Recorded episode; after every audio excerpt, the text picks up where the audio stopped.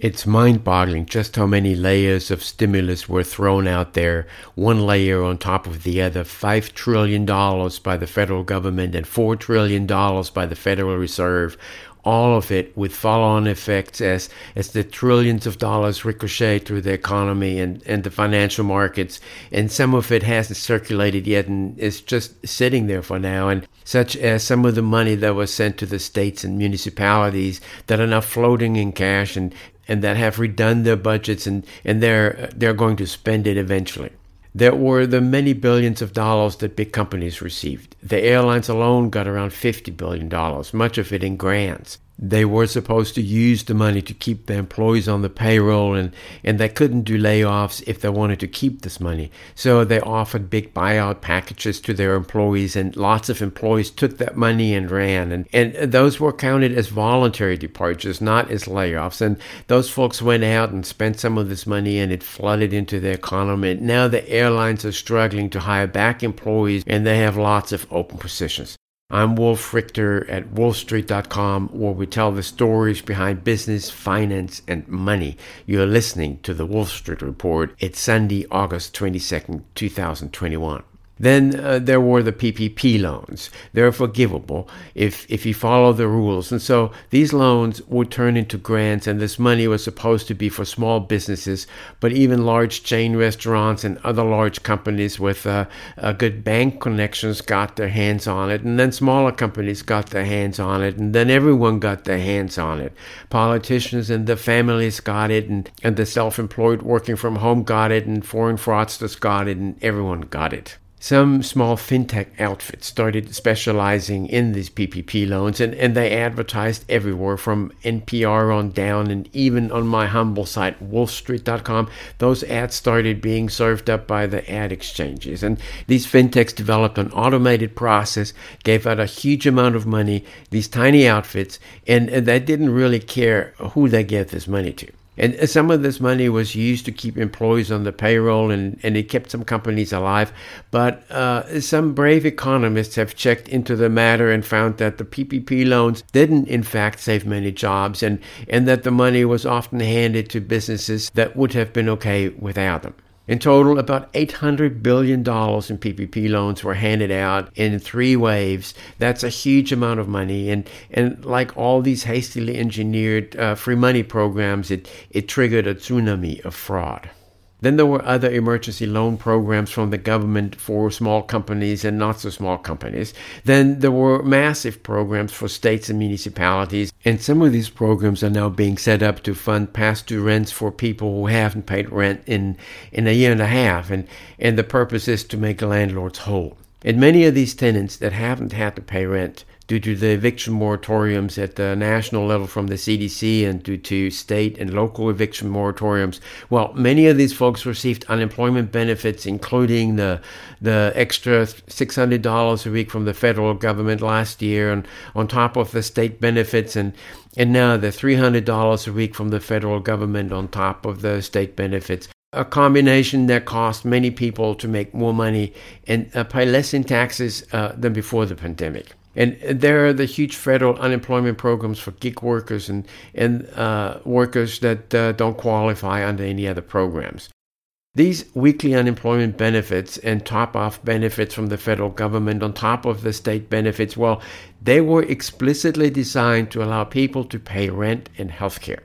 But then the eviction moratorium set in, and, and people didn't have to pay rent, and, and they were essentially living free of housing costs and, and getting the extra unemployment benefits. And, and suddenly they had a lot more money to spend on cars and, and consumer electronics and all kinds of other stuff than they had before. And they used some of this money to pay down their credit cards, and they used some of this money to catch up uh, with their auto loans, and, and they spent a lot of it, and they contributed to the historic spike in retail sales consumer spending on, on durable goods and non durable goods.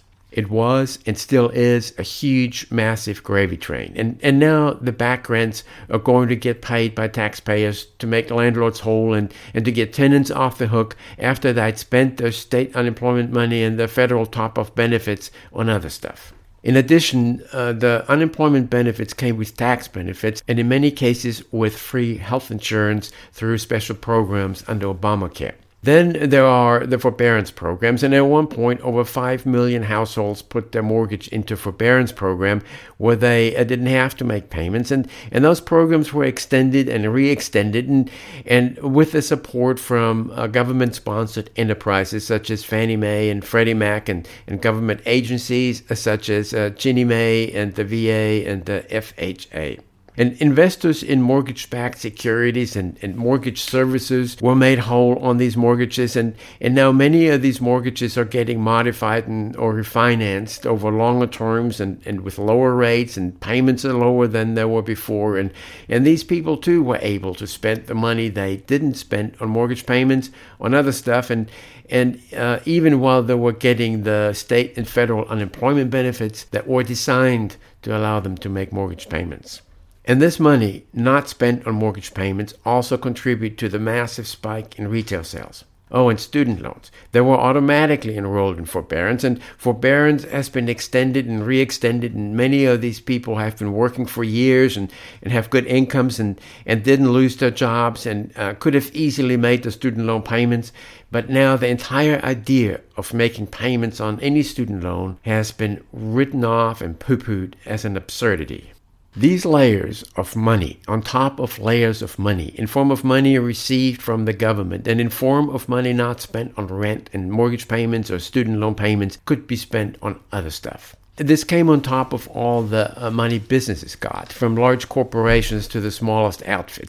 And all this money that wasn't spent on debt payments and rent payments and money that people and companies got, these huge piles of money, these trillions of dollars started circulating. And then there was the Fed with its $4 trillion in asset purchases in 16 months.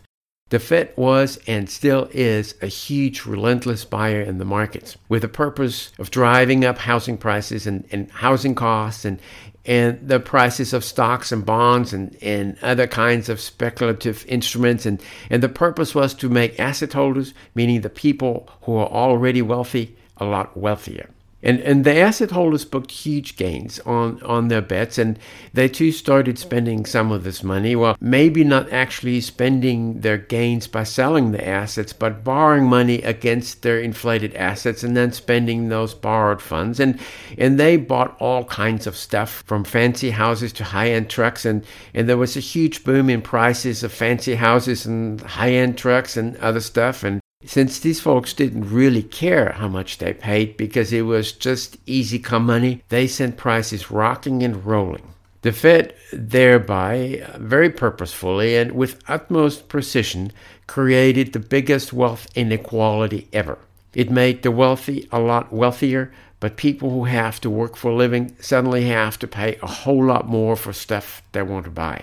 And these huge amounts of money are circulating in thick layers, and businesses are floating in it, and consumers are floating in it, and state and municipal governments are floating in it. $5 trillion in money borrowed by the government, and $4 trillion printed by the Fed, plus the follow on effects of the inflated asset prices and, and historic leverage taken out against these inflated asset prices. And suddenly, all kinds of prices are spiking as this money is trying to find a place to go, and from consumer prices to home prices to, to stocks and bonds and cryptos and whatnot. And there is so much cash out there now that markets no longer know what to do with it. And over $1 trillion of it has been mopped up by the Fed via the reverse repo operations. And this was designed to prevent big disturbances in the money markets. This is just the most ridiculously overstimulated economy ever.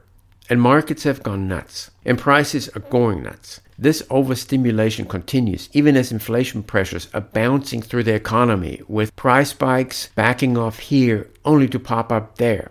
And no one before has ever seen an artificially pumped up monster like this before. No one has any historical guidelines on how to deal with it. The Fed will trim back its stimulus, but it's already too late, and it will be too little and too slow.